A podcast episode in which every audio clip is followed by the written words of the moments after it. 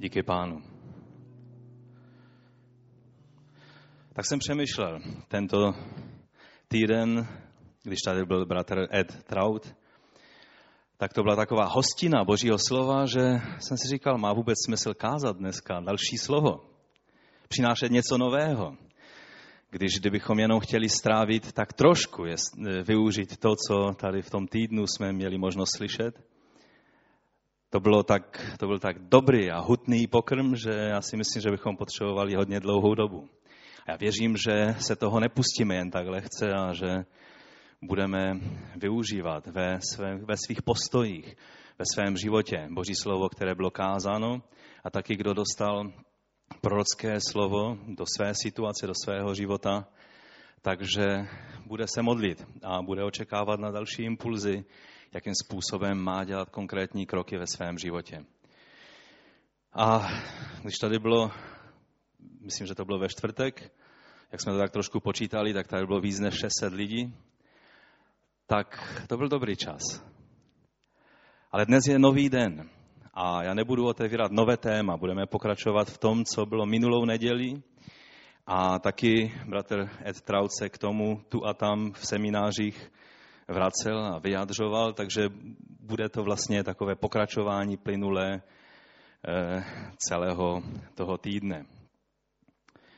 Tak nějak se nemůžu, nemůžu hnout z místa od těch hadů, o kterých jsme mluvili a od toho konkrétního hada, který ušknul Pavla a určité lekce, které z toho pro nás vyplývají. A tak můžeme si přečíst ještě pro připomenutí jednou, když to už asi znáte teďka na spaměť, skutky 28. kapitola od 3. verše po 5. verš. Pavel nazbíral hromadu roští. Když přikládal na oheň, zakousla se mu do ruky zmije unikající před žárem. Když domorodci uviděli, jak mu od ruky vysí had, říkali si, ten člověk je určitě vrah. Zachránil se z moře, ale spravedlnost ho nenechala naživu. Pavel však hada setřásl do ohně a nic zlého se mu nestalo. Pavel však hada setřásl do ohně a nic zlého se mu nestalo. Teď si můžeme otevřít Evangelium Jana, třetí kapitolu, od 14. po 15. verš.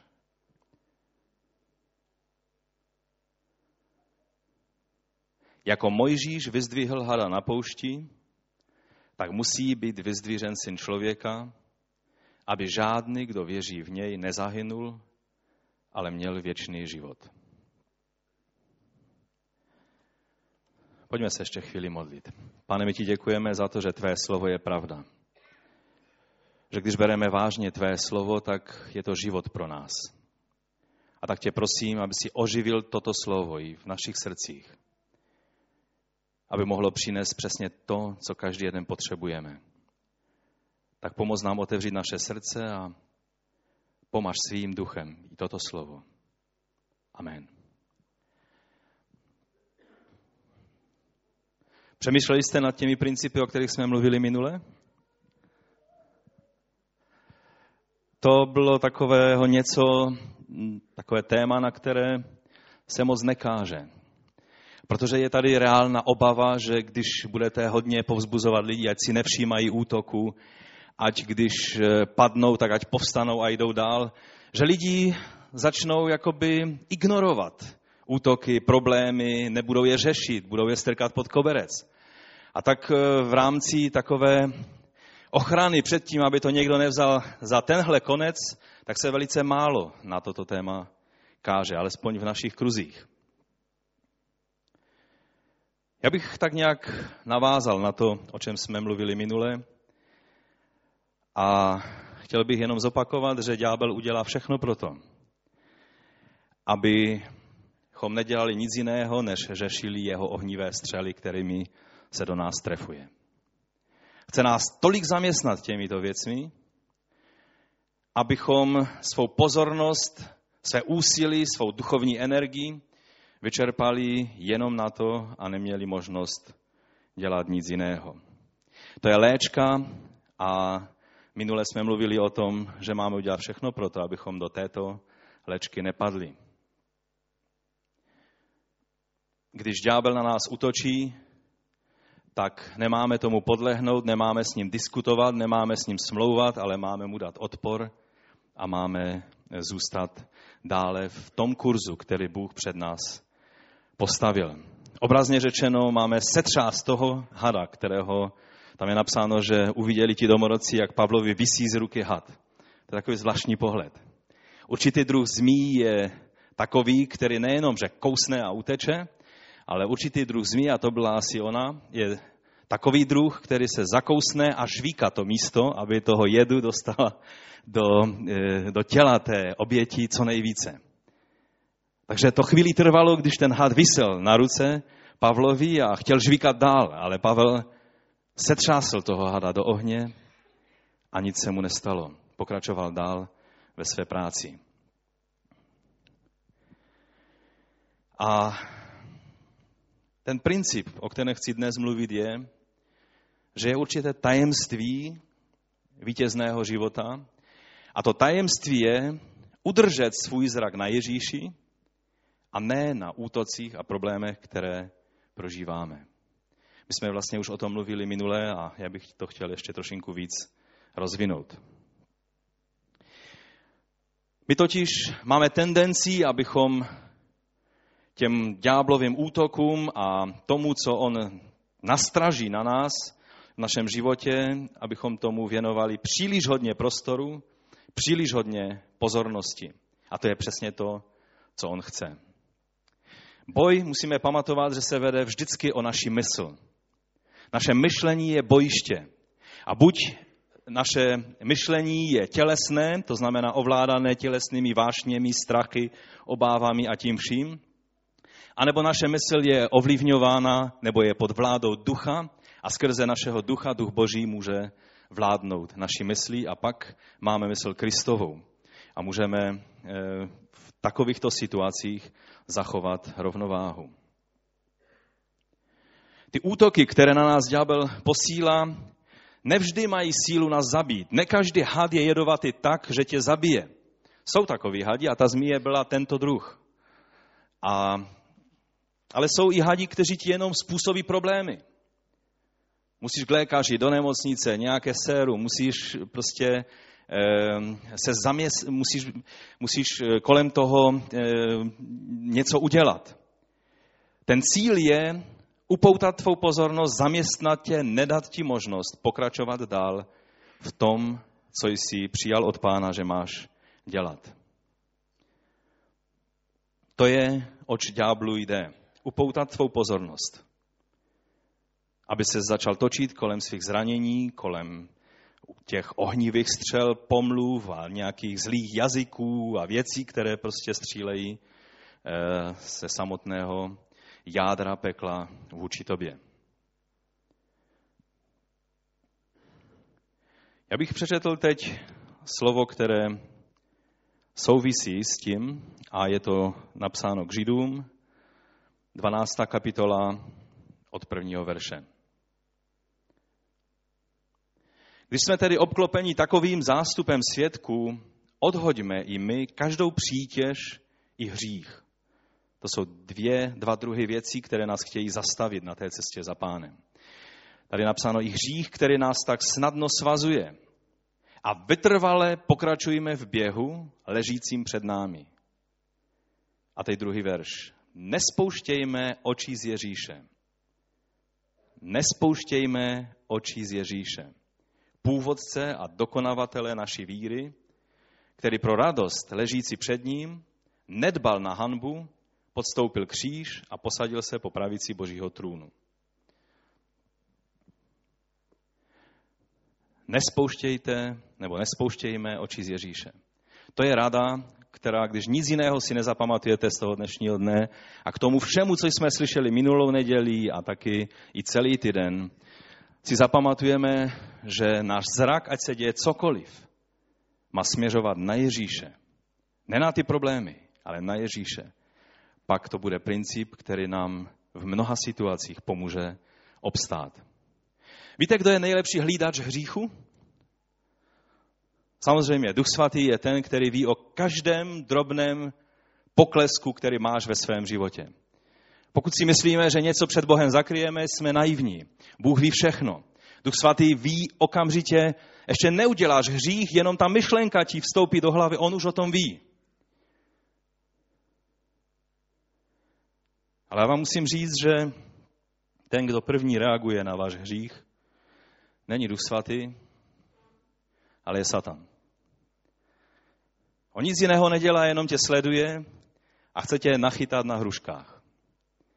A jakmile padneš, nebo uděláš něco, co jsi neměl udělat, tak co ďábel dělá? Přesně tak, žaluje. Nevím, jak to přesně funguje v nebi, ale podle toho málo, co máme ukázáno, já vím, že jsou lidé, píšou celé knihy o tom, jak to vypadá v nebi a tak dále. Bible je velice skoupá na to, aby nám řekla, jak to tam všechno je. A já se budu držet Bible, knihy jsou zajímavé, přečtu, odložím a uvidíme, ale to, co je v Biblii eh, napsáno, je závazné. Ale jedno víme z Bible, že ďábel má přístup před Boží trůn. A když on přichází před Boží trůn, tak vždycky má určitou radost ve svém srdci, škodolibou radost, protože vždycky se najde něco, co může Bohu říct, co je proti tobě nebo mně. Proti tobě má možná větší problémy něco najít, ale na mě se najde vždycky něco. A ďábel běží před Boží trůn a říká, Bože, jestli pak víš, ten a ten bratr z KCčka, nevím, co si dělal, Bože, včera večer, ale kdybys ho viděl, co on dělal, on si nečetl Bibli. On dělal jiné věci. Ďábel je první. A asi si neuvědomuje, že Bůh je vševědoucí, že Bůh to všechno ví ale mu dělá škodolibou radost, že může žalovat na tebe i na mě, na každého člověka. Jeden z jeho titulů je žalobce. Je nazván žalobcem našich bratří. Zjevení 12. kapitola 10. verš. Slyšel jsem mocný hlas v nebi. Nyní přišlo spasení, moc a království našeho Boha i vláda jeho Mesiáše, Tady je cítit určité slavnostní napětí v, tom, v těch slovech, protože se děje něco velice významného. Jakoby Bůh konečně čeká, až přijde ten okamžik, kdy tohle bude moci udělat. Nyní přišlo spasení, moc království našeho Boha i vláda jeho Mesiáše, neboť byl svržen žalobce našich bratří, který je před Bohem osočoval dnem i nocí. Oni nad ním zvítězili čím? pro krev beránkovou a pro slovo svého svědectví. Nemilovali svůj život tak, aby se zalekli smrti. Brali Boha vážně, naplno. Proto já sejte nebesa a všichni, kdo v nich přebýváte, a teď najednou prorok obrácí pozornost. No dobré, ale ďábel nezmizel. On existuje dál. Kde je? Běda však zemi i moří. Neboť se stoupil k vám ďábel plný zlosti, protože ví, jak málo času mu zbývá. Vidíte ten kontrast v těch dvou světech? Ďábel je plný zlosti a hořkostí a závistí a, a žaloby a sbírá všechny ty drobné věci proti tobě, protože to je to jediné, co mu zbylo. On ví, že je odsouzen a že už mu nezbývá moc času a když má skončit v jezeře ohnivém, chce, aby s ním tam bylo co nejvíce lidí.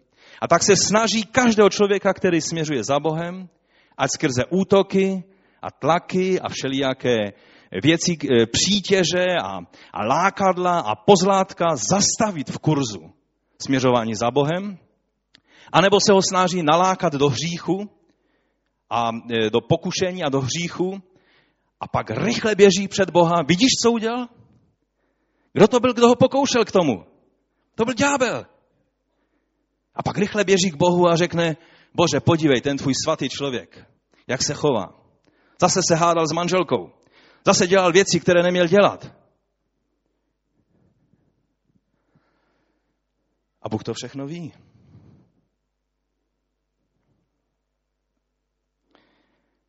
Ale vidíme v tom textu ve zjevení, Bůh reaguje jinak.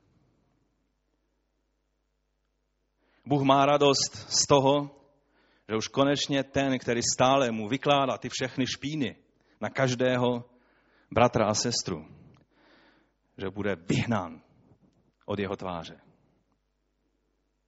Bůh zaplatil příliš vysokou cenu za to, aby tebe i mě vykoupil.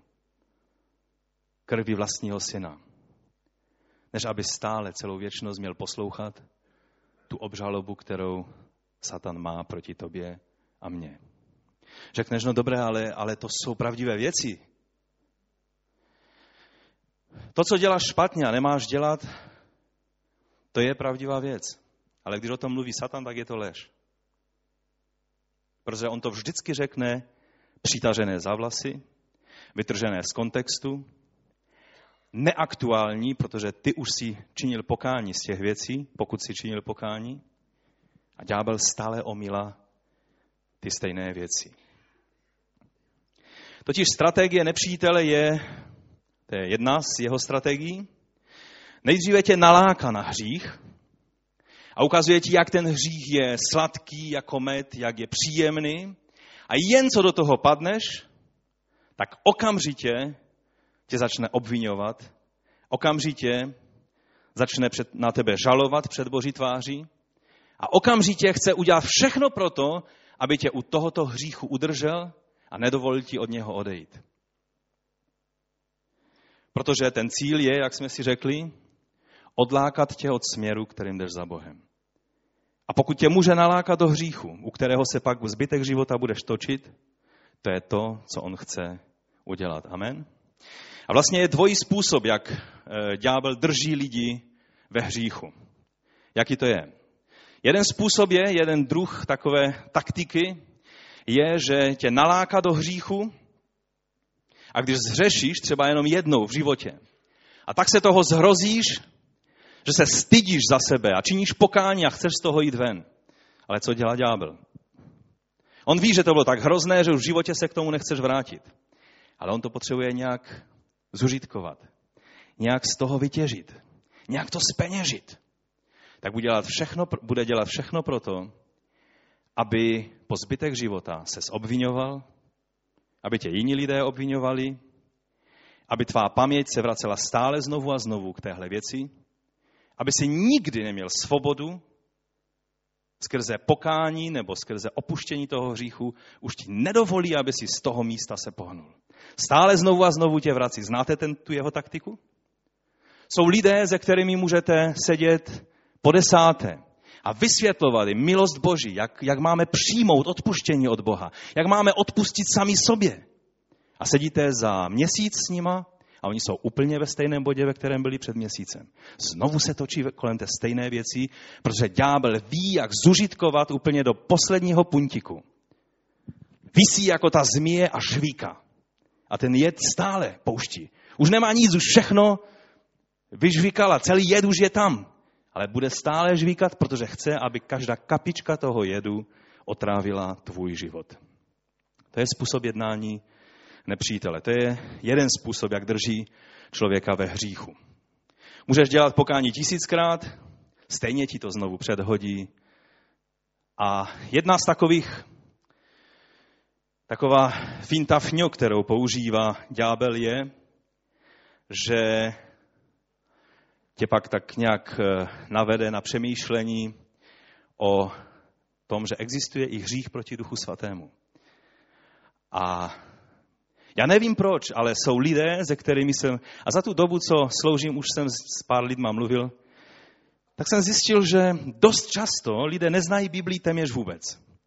Nedokážou odlišit knihy novozákonní od starozákonních, ale kde je psáno o hříchu proti Duchu Svatému ví. A trápí se tím. Protože ďábel za nimi přišel a řekl, to, co jsi udělal, byl hřích proti Duchu Svatému, pro tebe už není milost. Už jste to zažili? Jsou lidé, kteří i když říkají, ano, přijímám Bože tvou milost, a tam někde jim to hledá, no dobré, ale to mohl být hřích proti Duchu Svatému, se mnou už je konec.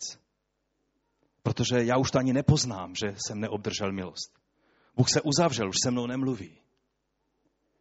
A To je velice častá taktika. Druhý způsob je to, že ďábel tě naláká do hříchu a pak se snaží, aby si padnul stále znovu a znovu a znovu. A ještě kdybych se vrátil k tomu hříchu proti Duchu Svatému a, a e, k tomu, že vlastně ďábel dělá všechno proto, aby ti zamezil možnost přijmout milost Boží. A on k tomu použije rádoby duchovní lidi, on k tomu použije náboženství, on k tomu použije všechno možné. Jen aby zase se stočil kolem stejných věcí, které už si řešil ve svém životě. Třeba nějakou novou doktrínu nechá vymyslet nějakého člověka, který prostě se cítí nedoceněný, tak napíše knihu, která všechno vysvětluje trochu jinak než všichni ostatní, tím se stane známy a zase je co řešit. Protože zase z nového úhlu se přistupuje ke stejné věci, ale je to třeba zase řešit. A samozřejmě všelek má jedině ten člověk, no tak to musíte řešit s ním. Už jste to řešili s jiným, ale ještě to musíte řešit s tím člověkem. Víte, proč to je? Ďábel udělá všechno pro to, aby popřel Boží milost. Ďábel, jestli je něco, co ďábel nenávidí, pak je to Boží milost. Protože jemu se nedostalo Boží milosti, On ji nikdy nezažije, ale on ví, že ty a já jsme dostali milost a proto udělá všechno proto, aby ji popřel ve tvém životě.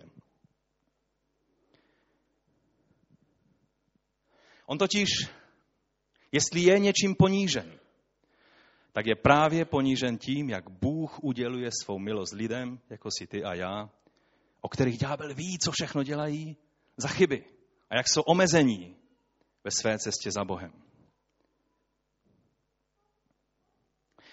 Jestli, si, jestli byste studovali náboženství tohoto světa a dnes se nejvíc mluví o islámu, tak zjistíte, že tam je přesně charakter ďáblův. Násilí, snaha ovládat člověka za každou cenu. Nedovolit člověku, aby se něco dělo mezi člověkem a Bohem, co nemá nějaký náboženský člověk, kněz, šaman, šarlatán pevně v rukou. Nemůžeš jen tak přijmout milost od Boha, aniž bych já měl nad tím kontrolu, nebo abych já to ovládal. Tohle je náboženství. A bratr Traut to několikrát zdůraznil v tom týdnu a já jsem vděčný pánu za to. Protože milost, to je věc mezi tebou a Bohem. Bůh uděluje milost na základě tvé víry, tvého pokání, tvého volání k Bohu. A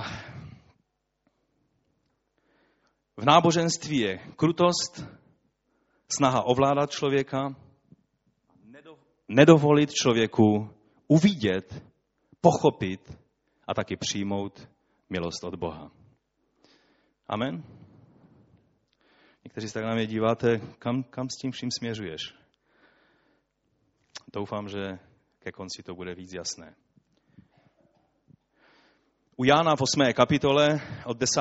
verše je příběh, nebo celé to, ten začátek je, je příběh, který dokonce někteří si myslí, že to Jan nenapsal, protože v některých rukopisech se to neobjevuje. Neobjevuje se to proto, v těch, v těch, eh, jak bych to řekl, novějších, v těch, co jsou už později po originálech eh, kopírovány, Protože mnozí nemohli pochopit, jak takový příběh může být v Bibli. A je to příběh, který dobře znáte, o té ženě, která byla chycena při cizoložství a přivedli ji k Ježíši. A Ježíš jako dobrý farizej, jako dobrý učitel písma, by měl odsoudit a ukamenovat. A tady čteme, Ježíš se zvedl, tam víte, že psal po zemi a Řekl, kdo jste bez viny, hoďte první kamenem. Oni se tak pomalinku vytratili, zůstal on sám a ta žena. A když neviděl nikoho než tu ženu, zeptal se jí, kde jsou tvoji žalobci, ženo? Nikdo tě neodsoudil? Nikdo, pane, odpověděla. A teď jako správný náboženský vůdce měl říct, ale já tě odsoudím, protože já jsem bez hříchu. On byl jediný, který měl právo ji odsoudit. Je to tak? Jestli byl někdo bez hříchu, Jestli někdo měl právo hodit kamenem, tak to byl Ježíš jako jediný. A to krásné je, že to neudělal. To nepochopitelné je, že to neudělal. Proto s tím úsekem takhle různě se váhalo, jestli, jestli teda je součástí Bible. Máme ho tam vůbec nechat. Teď to bude lidi povzbuzovat ke hříchu, ne? Strachem lidi nejde udržet před hříchem. Bratr Ed Trout řekl v tom týdnu jednu větu, ke které se ještě dostaneme, že je to boží dobrota, která nás vede k pokání. Ne nahánění strachu.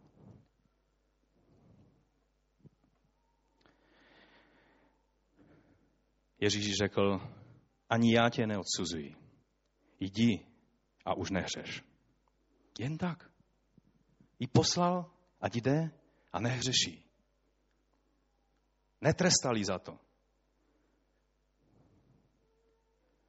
Je to zvláštní příběh.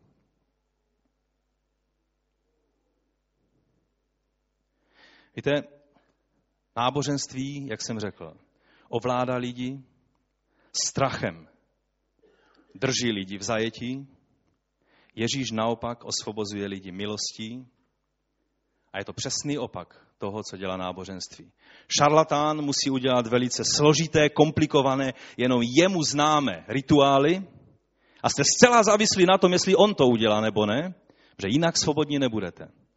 On vám neřekne, že on vás dostane z deště pod okap, ale pokud chcete svobodu, kterou vám nabízí nějaký šaman nebo šarlatán, tak je to zcela v jeho rukou a on musí dělat úkony, které nikdo jiný nemůže udělat.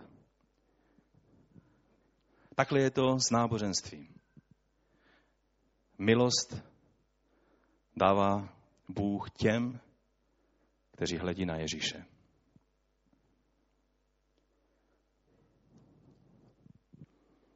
Tady je ten verš, abych, aby, pokud si ho chcete zapsat. Římanům 2. kapitola 4. verš. A nebo snad podceňuješ bohatství jeho laskavosti, zhovývavosti a trpělivosti? Nechápeš, že tě boží dobrota vede k pokání? Je to boží dobrota, která nás vede k pokání. Je to pochopení, co Bůh pro nás udělal, co nás zavazuje daleko víc než strach. No a teď pojďme k tomu druhému způsobu, bo já jsem to tak trošku eh, rozvinul, ale ještě je jeden způsob, jak eh, nepřítel používá, jakou strategii nepřítel používá, aby tě povzbuzoval k opakování hříchu. Totiž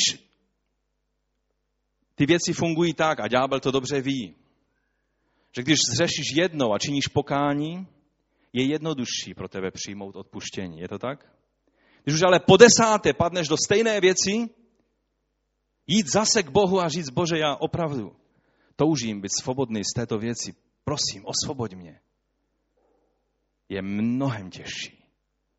Je to jako rána, kterou stále znovu a znovu otevíráš a rozdrásáš. Ona začne hnísat a vylečit takovouto ránu je mnohem složitější, než čerstvou ránu, že se říznete, rychle to ošetříte, zalepíte nějakým tím, eh, na, tou náplastí nějakou a je to za chvilinku vyhojené.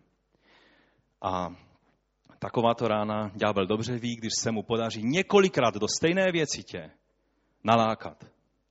Pak se v tom budeš točit a už nikdy, pokud se jeho plán zdaří, už nikdy nebudeš mít úplnou jistotu, že si tu věc vyznal, činil pokání, opustil a jdeš dál.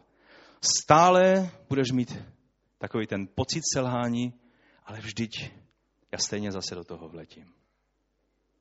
Jsou lidé, kteří třeba byli alkoholici a když se jim pak periodicky znovu a znovu zase podáří do toho vlítnout, pak ve svém životě nemají jistotu, že skutečně ta věc je uzavřená, ale stále znovu a znovu je tady hrozba, že když je něco naštve, zase do toho padnou.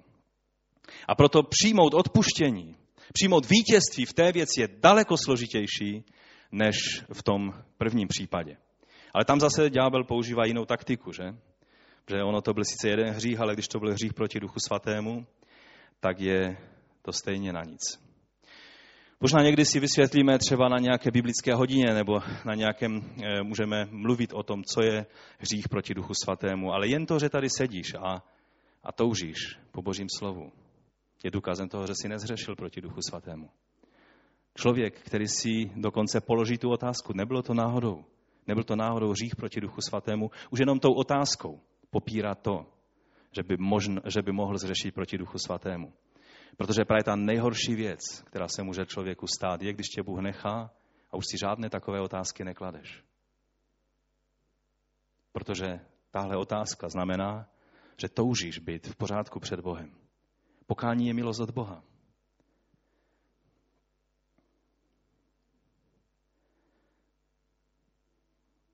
A teď třeba ty útoky. To je další z strategií nepřítele. Když tě nenaláká do hříchu, no tak tě bude zaměstnávat různými útoky. Třeba tě lidé začnou pomlouvat, třeba zlé jazyky za to, o tobě začnou mluvit všelijaké věci a nejdříve si říkáš, no lidé zveličují a pak najednou zjistíš, že oni nejenom, že zveličují, oni si vymýšlejí. To pro mě osobně, já jsem byl připravený na to, že lidé, když jsme byli v určité takové situaci, kdy, kdy jsme procházeli určitýma výzvama a krizí a byli lidé, kteří nesouhlasili úplně s tím, co se, jakým směrem se zbor začal ubírat, tak začalo, začala spousta různé kritiky. A já jsem s tím počítal. A moje manželka plakala po noci. Já jsem říkal, buď v klidu. Teď to je normální přece, že lidé zveličují, překrucují. To je, to je běžná věc života. Ale pak najednou mě to chytlo nepřipraveného, protože najednou jsem se dozvěděl věci, které ne, že byly překroucené, zveličené, ale byly vymyšlené. A na to jsem nebyl připraven. Já jsem vždycky věděl, že lidi zveličují, vytrhují z kontextu, přehánějí. Ale aby si přímo vymyšleli, proč by to dělali. Proč by někdo vymyslel něco a začal to tvrdit, že to tak je, když ty a Bůh víte, že to tak nebylo a ten člověk to asi taky ví, protože, protože není jasné, odkud si to vzal. A ty věci jsou jako ohnivé střely, které dokážou zasahovat tvé srdce. A k Efeským 6. kapitole, co nás chrání před ohnivými šípy toho zlého? Štít víry. Za chvilinku si ukážeme, jak to funguje. Když to nejde hříchem, tak začne útočit ďábel různými útoky, různými zmíjemi a všelijakými ohroženími, kterými chce ohrozit to, aby si dále pokračoval v tom, k čemu tě Bůh povolal. A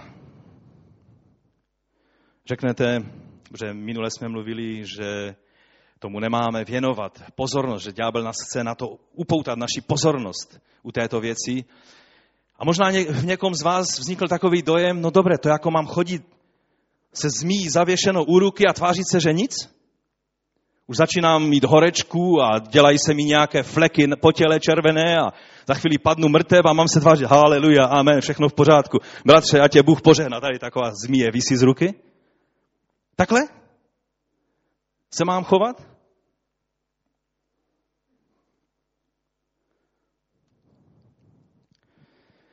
Nemám si všímat toho, že ďábel žvíká můj život, jak ta žvíkací zmije, která nejenom, že kousne a odskočí, ale zavěsí se a žvíká, jak aby toho jedu dostala co nejvíce do tvého těla? Všimněte si, že Pavel udělal velice konkrétní věc. Zapomněl na nějaké Greenpeace, zapomněl na všelijaké takové ty věci, že někdo může mít rád chudinku, chuděrku e, zmí a praštil s ní do ohně. Setřásel jí do ohně, vyřešil tu věc.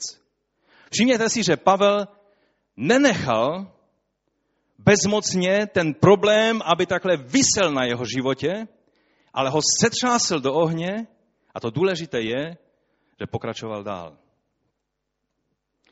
Totiž to, co Pavel udělal, nebylo zametení toho problému pod koberec.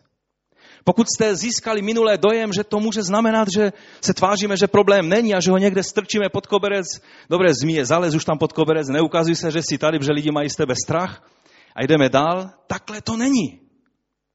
Pavel vyřešil ten problém. Amen? Byla to jedovatá zmije, Pavel vyřešil ten problém, to, co mohl udělat on, to udělal. Praštil s hadem do ohně a nechal na Bohu, co může jedině Bůh, udělat, aby neutralizoval ten jed v jeho ruce. Takže to není zametení problému pod koberec. On ten problém vyřešil. A tady je ten princip. To je to, co nás uchrání před mnohými věcmi, do kterých nás ďábel chce zamotat. Ten princip je v tom, že Pavel neignoroval toho hada, ovšem věnoval té zmíji kolik času? Nezbytně nutný čas k tomu, aby problém vyřešil. Ale ani o vteřinu díl. Rozumíte? V tom je... Jsme tak nějak v kontaktu ohledně toho principu, rozumíme tomu, oč tady jde? Když je třeba něco vyřešit, když si něco skutečně zvoral ve svém životě a je třeba to dát do pořádku, já tě nevyučuji, že se máš povznést nad touto věcí a jít dál. Vyřeš. Ale nestvrdní u toho celý život. Když se stane, že tě ten jedovatý šíp ďáblův zasáhl, nestrav zbytek života tím, že budeš ty sám sebe litovat, ostatní do toho vtahovat, aby tě litovali, všichni, aby tě řešili, aby tě stále rozvazovali z toho, že máš šíp, tady někde si měl, už dávno to je zahojené. A ještě to zkontroluješ a tu ránu rozdrásáš, jestli tam zase ještě něco není a ukazuješ všem, jakou máš ránu. Netoč se kolem té věci. Věnuj tomu nezbytně nutný čas k vyřešení téhle věci. Pro Pavla to byla vteřina. Praštil hadem do ohně a bylo to vyřešeno. Pro tebe to nebude možná tak snadné, protože to bude něco jiného než had u ruky, ale věnuj tomu nezbytně nutný čas k vyřešení a jdi dál. Protože ten hlavní cíl byl zastavit tě v tom, co pro tebe Bůh naplánoval. Pavel se měl dostavit do Říma a ďábel chtěl udělat všechno pro to, aby ho zastavil před tím, aby se do Říma dostal. Amen. Takže nechoďme se zmí vysící u ruky a netvářme se, že vše je v pořádku, ale z druhé strany vyřešme problém a jdeme dál za pánem. Totiž jde o to, zase naše mysl, k čemu se upírá náš zrak. Jak jsme to četli? K Židům 12. kapitola?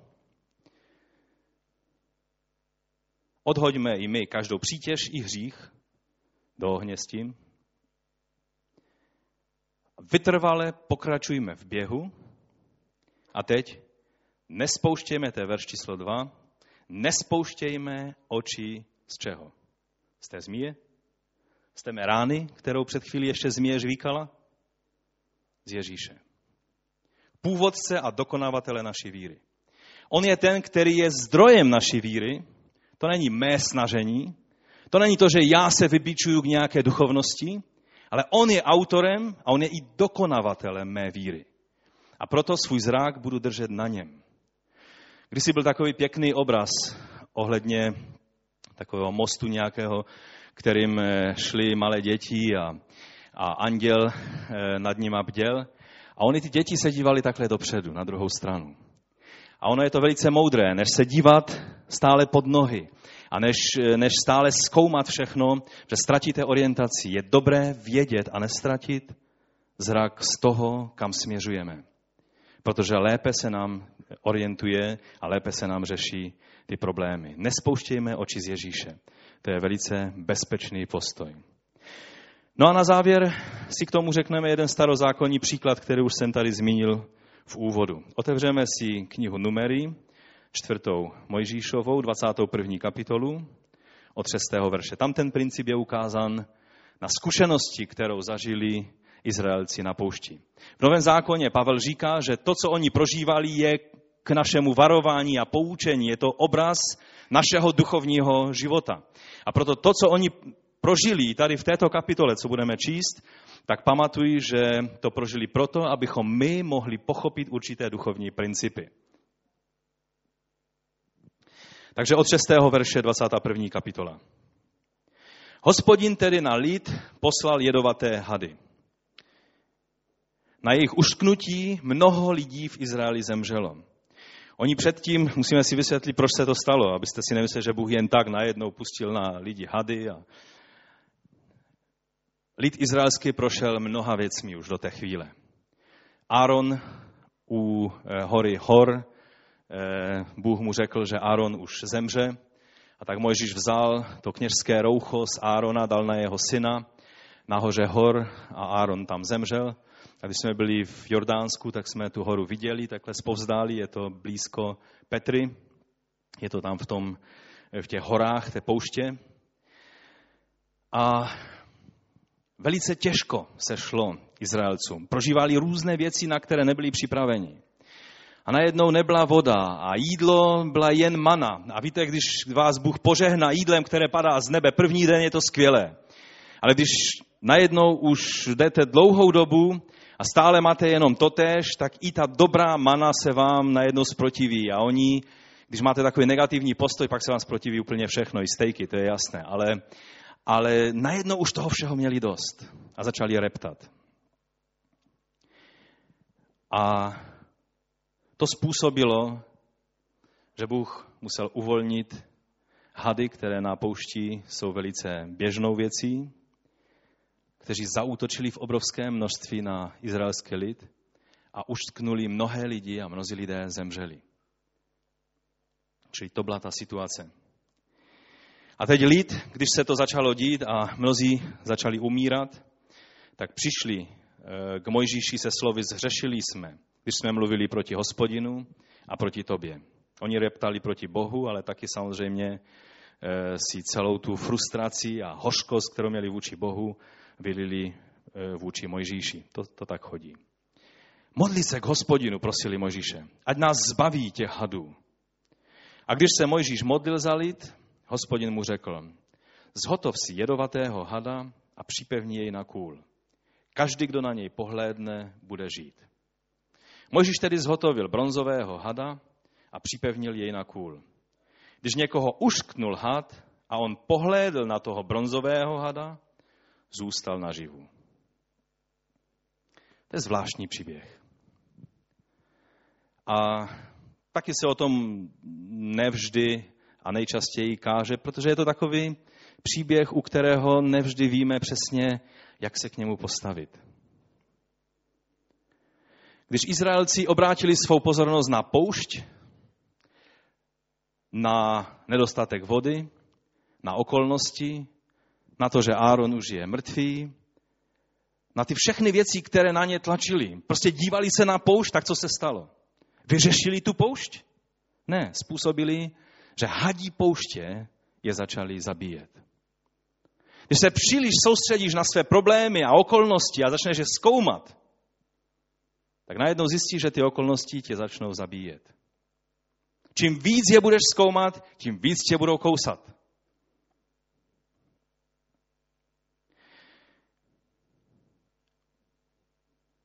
Oni zkoumali tu poušť a začali je kousat jedovatí hadí pouště. Ježíš řekl u Jána ve 12. kapitole ve 32. verši, a já, až budu vyzdvířen od země, potáhnu všechny k sobě. Izraelci, Bůh dal Mojžíši plán, co má udělat a on měl udělat měděného nebo bronzového hada, kterého měl dát na kůl tak vysoko, aby, bylo, aby jej bylo vidět z celého tábora. A ti lidé, kteří měli své oči na, to, na těch okolnostech, na té poušti, na tom nedostatku vody, na všech těch problémech, teď už to byli ti hadi, kteří je začali z té pouště kousat, tak potřebovali něco, čím ten jejich zrak, který stále se díval na ten problém, potřebovali ten svůj zrak obrátit na záchranu a ne na ten problém. A Mojžíš postavil toho hada na tom kůlu a všimněte si, že on nevzal toho hada, kterého mu Bůh dal vyrobit a nechodil a říká, víš, to je takové nové učení, teď tady mám takového hada měděného a já tím hadem, když se tě dotknu, tak budeš zdravý. A teď by chodil a bylo by to v jeho rukou. Mnoha učení jsou takováto. Protože tohle je přesně charakter a povaha náboženství. Každé náboženství tohoto světa potřebuje šarlatána, člověka, který takhle uděluje tyhle věci. Ale Mojžíš dostal příkaz postavit kůl, dát tam toho hada a vyzvat Izrael, kdo se chce zachránit, tak má udělat co? Zvednout svůj zrak, přestat se dívat na to místo, kde tě kousnul had a máš se začít dívat na toho hada. Proč mu dal udělat hada? Proč ne anděla, cheruba, serafína, lva z Judy? Pomozte mi. Beránka. Ještě něco lepšího vymyslíte? Proč hada?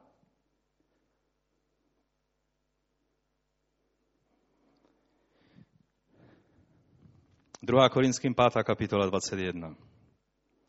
On toho, který byl bez hříchu, učinil hříchem kvůli nám, abychom se my v něm stali boží spravedlnosti. Haleluja. Víte, přirozená věc by byla, kdyby lidé se dívali na ta ušknutí, už zase nějaký had se tady plazí. Byli by v panice. Přesně to je normální věc. My teď, když jsme byli v Peru, tak ten první večer byla pohoda, ale druhý večer nevím, čím se lišil ten druhý večer od toho prvního večera, kromě toho, že tam přije, že přijeli i američané, protože předtím jsem tam byl sám. Najednou bylo všude plno takových velkých brouků. A byli prostě všude, zakošili všude. Když jsem cítil, jak mi tady leze, tak to bylo složitější, že košili jsem takhle zatřepal a bylo to pryč. A ono to je těžké se soustředit na něco jiného, když po vás lezou brouci. Slovo bylo skvělé, modlili jsme se a všechno, ale, ale furt jedno oko, tady brouk, tady brouk, tady ho vytřepete, tady vám narazí do oka, otevřete ústa, vleze vám do úst. To není příjemné. Soustředit se na něco jiného, než na ty hady. A to nám potom oznámil ten jeden bratr. No, dneska to byli jenom takový obyčejní brouci, oni nebyli jedovatí, takže to je dobré. Někdy přiletí i jedovatí. Jsem si říkal, no to bych zrušil zhromáždění asi. Víte,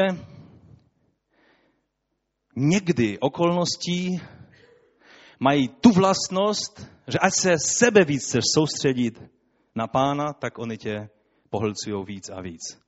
Znáte to? Ano, myslíš na pána. Ano, pán je můj spasitel. Ale co otevřeš ústa, tak mluvíš o tom problému. Někdo tě pozdraví. Čau brácho, jak se máš? A tebe se to dotkne. Ty se ptáš, jak se mám. Tobě se daří, tak to se ti dobře takhle mluví. A nebo jiná věc. E, někteří přišli s takovou věcí, že e, třeba takové ty národy, kde ten pozdrav je takový víceméně e, tak, jak se ti daří. A je to pozdrav. Tak jsou podezíráni z toho, no ale on to neříká upřímně. On, on vlastně nechce slyšet, jak se mi daří. On jenom to řekl jako pozdrav. A já vám musím říct, že když mi někdo řekne a, a e, vlastně tou otázkou mě pozdraví, jak se máš, nebo jak se ti daří, a nechce slyšet celý můj životní příběh, kolik hadů mě uštknulo. On mi chce dát příležitost, abych řekl jednu větou něco povzbudivého. Dobré vyznání. Rozumíte? My jsme tak v těch okolnostech pohlcení, že když mě někdo pozdraví, jak se máš? Tak si myslíme, no buď si sedneš se mnou a teď ti povyprávím všechny bolesti, co mít ta moje sestra, bratr, manželka, manžel, dítě, pastor, starší zboru, zaměstnavatel udělal za tento týden. A když nemáš na to čas, tak se urazím, protože ty ani nechceš vědět, jak se mi daří. A co kdyby si řekl jenom haleluja, je mnoho věcí, ale Bůh to má pod kontrolou. Jednu větu. Nebo jednou jsem takhle pozdravil bratra Tomáše Dietricha a on mě úplně zastřelil. On říká, mám se lépe, než si zasloužím. A jsem si říkal, to je hluboké, to je dobré. Ano, mám se lépe, než si zasloužím. Já si zasloužím, aby mě pokousali jedovatí hadi. Teď v tom obraze, ve kterém jsme. Všichni Izraelci si to zasloužili. Amen? Pokud by se jednalo o to, co si zaslouží, to bylo to, co si zasloužili. A pak mohli vyprávět na otázku, jak se máš, všechny hady popisovat. Byli rudí, zlatový, ohnivý a všichni je kousali. ale oni dostali možnost pohlédět na toho, kdo se stal hříchem pro ně a přijmout vysvobození od pána.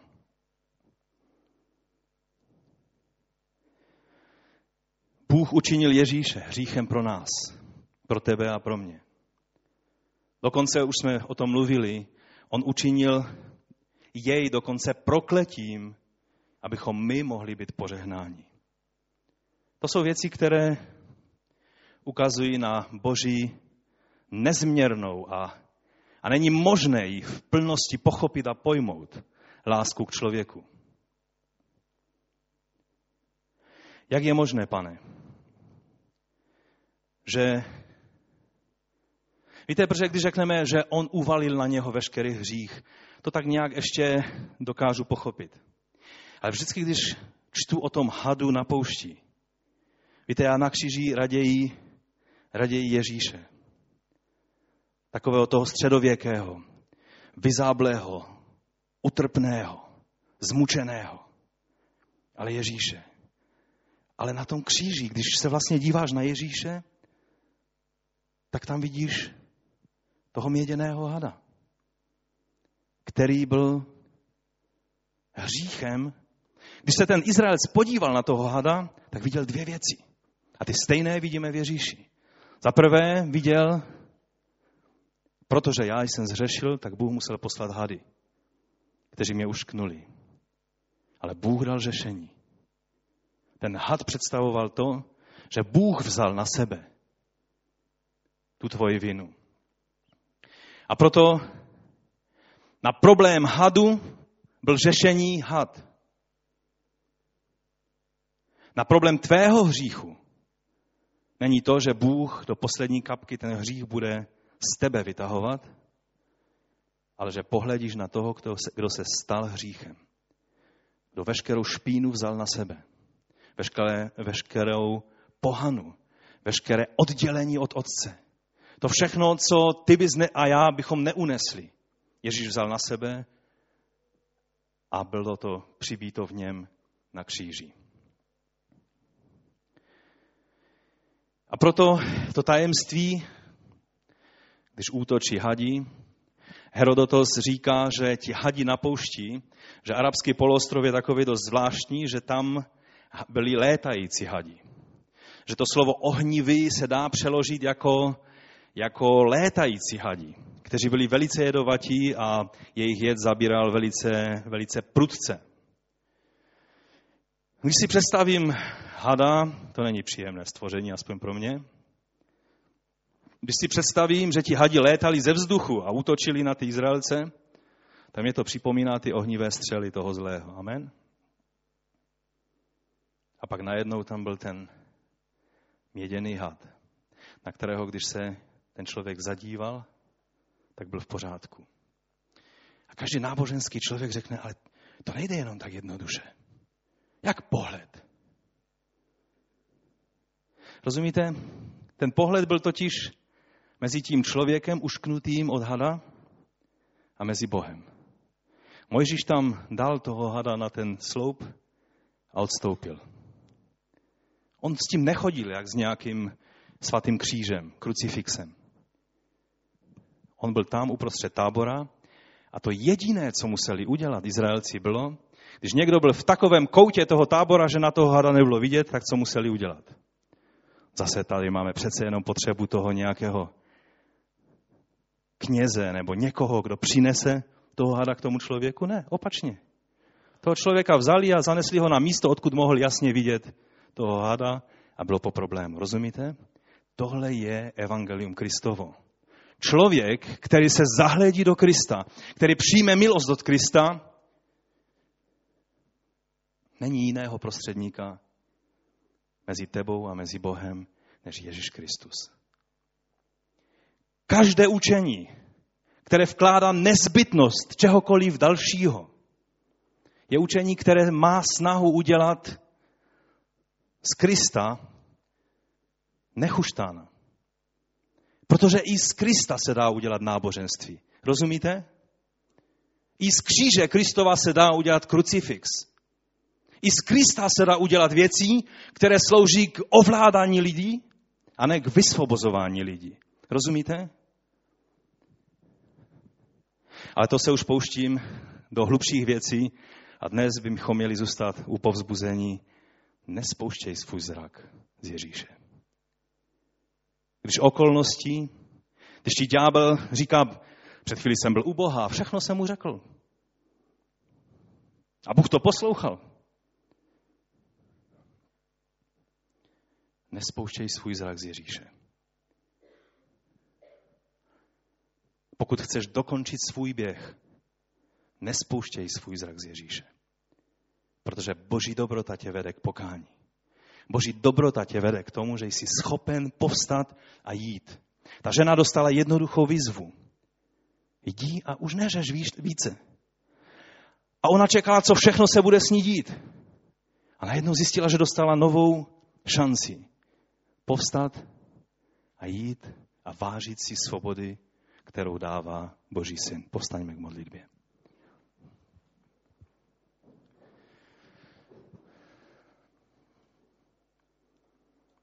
Pokud procházíš takovým obdobím svého života, kdy máš stále větší a větší problém, se soustředit na vysvobození, které je v Ježíši. A ďáblu se podařilo na jednu z těch léček, o kterých jsem mluvil. Ať, že ti připomíná tvou minulost. Víte, co je nejlepší udělat, když ti ďábel připomíná tvoji minulost? Připomeň mu jeho budoucnost. To zpívá, myslím, Karman v jedné písničce, mi se to strašně líbí. Když ďábel přijde, tam on, ti démoni přišli do pekla v tom, v tom, v tom klipu takovém a on se ptá, jak se jim dařilo a všechno a oni takový ustaraní říkají, no když my lidem, on se jich ptá, jestli připomínají eh, minulost jo, těm všem křesťanům. A oni říkají, jo, my jim to připomínáme. No a co, proč jste takový ustaraní? No když my jim připomínáme jejich minulost, tak oni nám při, připomínají naši budoucnost. Budoucnost všech pekelných mocí je v jezeře ohnivém. Tvoje budoucnost je po boku svého spasitele a pána. Pokud nespustíš zrak z Ježíše. Chce tě dostat do minulosti, upří svůj zrak na Ježíše. Chce tě stále znovu a znovu nalákat do stejného hříchu. Tam jsme četli k Židům, že je to hřích, který se tak, eh, tak lehce nás přichytí, nebo nás lehce svazuje. Nedovol. Upří svůj zrak na Ježíše a uvidíš, že půjdeš dál a nebudeš se stále točit v kruhu. A taky když útočí těmi ohnivými šípy a hady ohní, ohniváky a všelijakými jinými útoky na tvůj život, hleď na toho bronzového hada, který je osvobozením a tvůj život neskončí ani v kruhu, ani v eh, couvání zpátky do tvé minulosti, ale budeš moci jít až do cíle, který Bůh před tebe postavil. Pane, já tě prosím za sebe i za každého jednoho z nás, jak jsme na tomto místě. Pomoz nám přijmout tyto pravdy. Pomoz nám pochopit, že tvé evangelium je vysvobození a ne zotročení. Že ty dáváš skutečnou svobodu. Tam, kde náboženství dává jenom další způsob, jak ovládat lidi, ty dáváš svobodu, kterou jedině ty můžeš dát. My ti za ní děkujeme, pane. Já ti děkuji za to, že ty jsi ten, který si zaplatil tu obrovskou cenu. Ty si neváhal a stal ses tím měděným hadem pro nás. Protože tak jako Mojžíš vyvýšil toho hada na poušti, tak si byl ty vyvýšen a přibít ke kříži. Abychom mohli hledět a ve tvém kříži, v tom, co jsi učinil na kříži, abychom mohli vidět tvoji lásku a špinavost našeho hříchu. Kolik jsi musel vytrpět kvůli našemu hříchu. Ale ty ses nezastavil a prokázal si vrchol lásky tím, že ses nechal přibít ke kříži. A my ti za to nyní děkujeme a prosím tě, pane, dovol nám, abychom všem těm útokům a věcem, které, kterými se snaží ďábel nás zastavit, abychom nevěnovali víc pozorností, než je nezbytně nutné, aby byl problém vyřešen. A abychom šli dál za tebou. O to tě nyní prosím ve jménu Ježíše Krista pro každého mého bratra a sestru. Amen. Pán vám žehnej. Pojďme Poďme něco zaspívat ještě.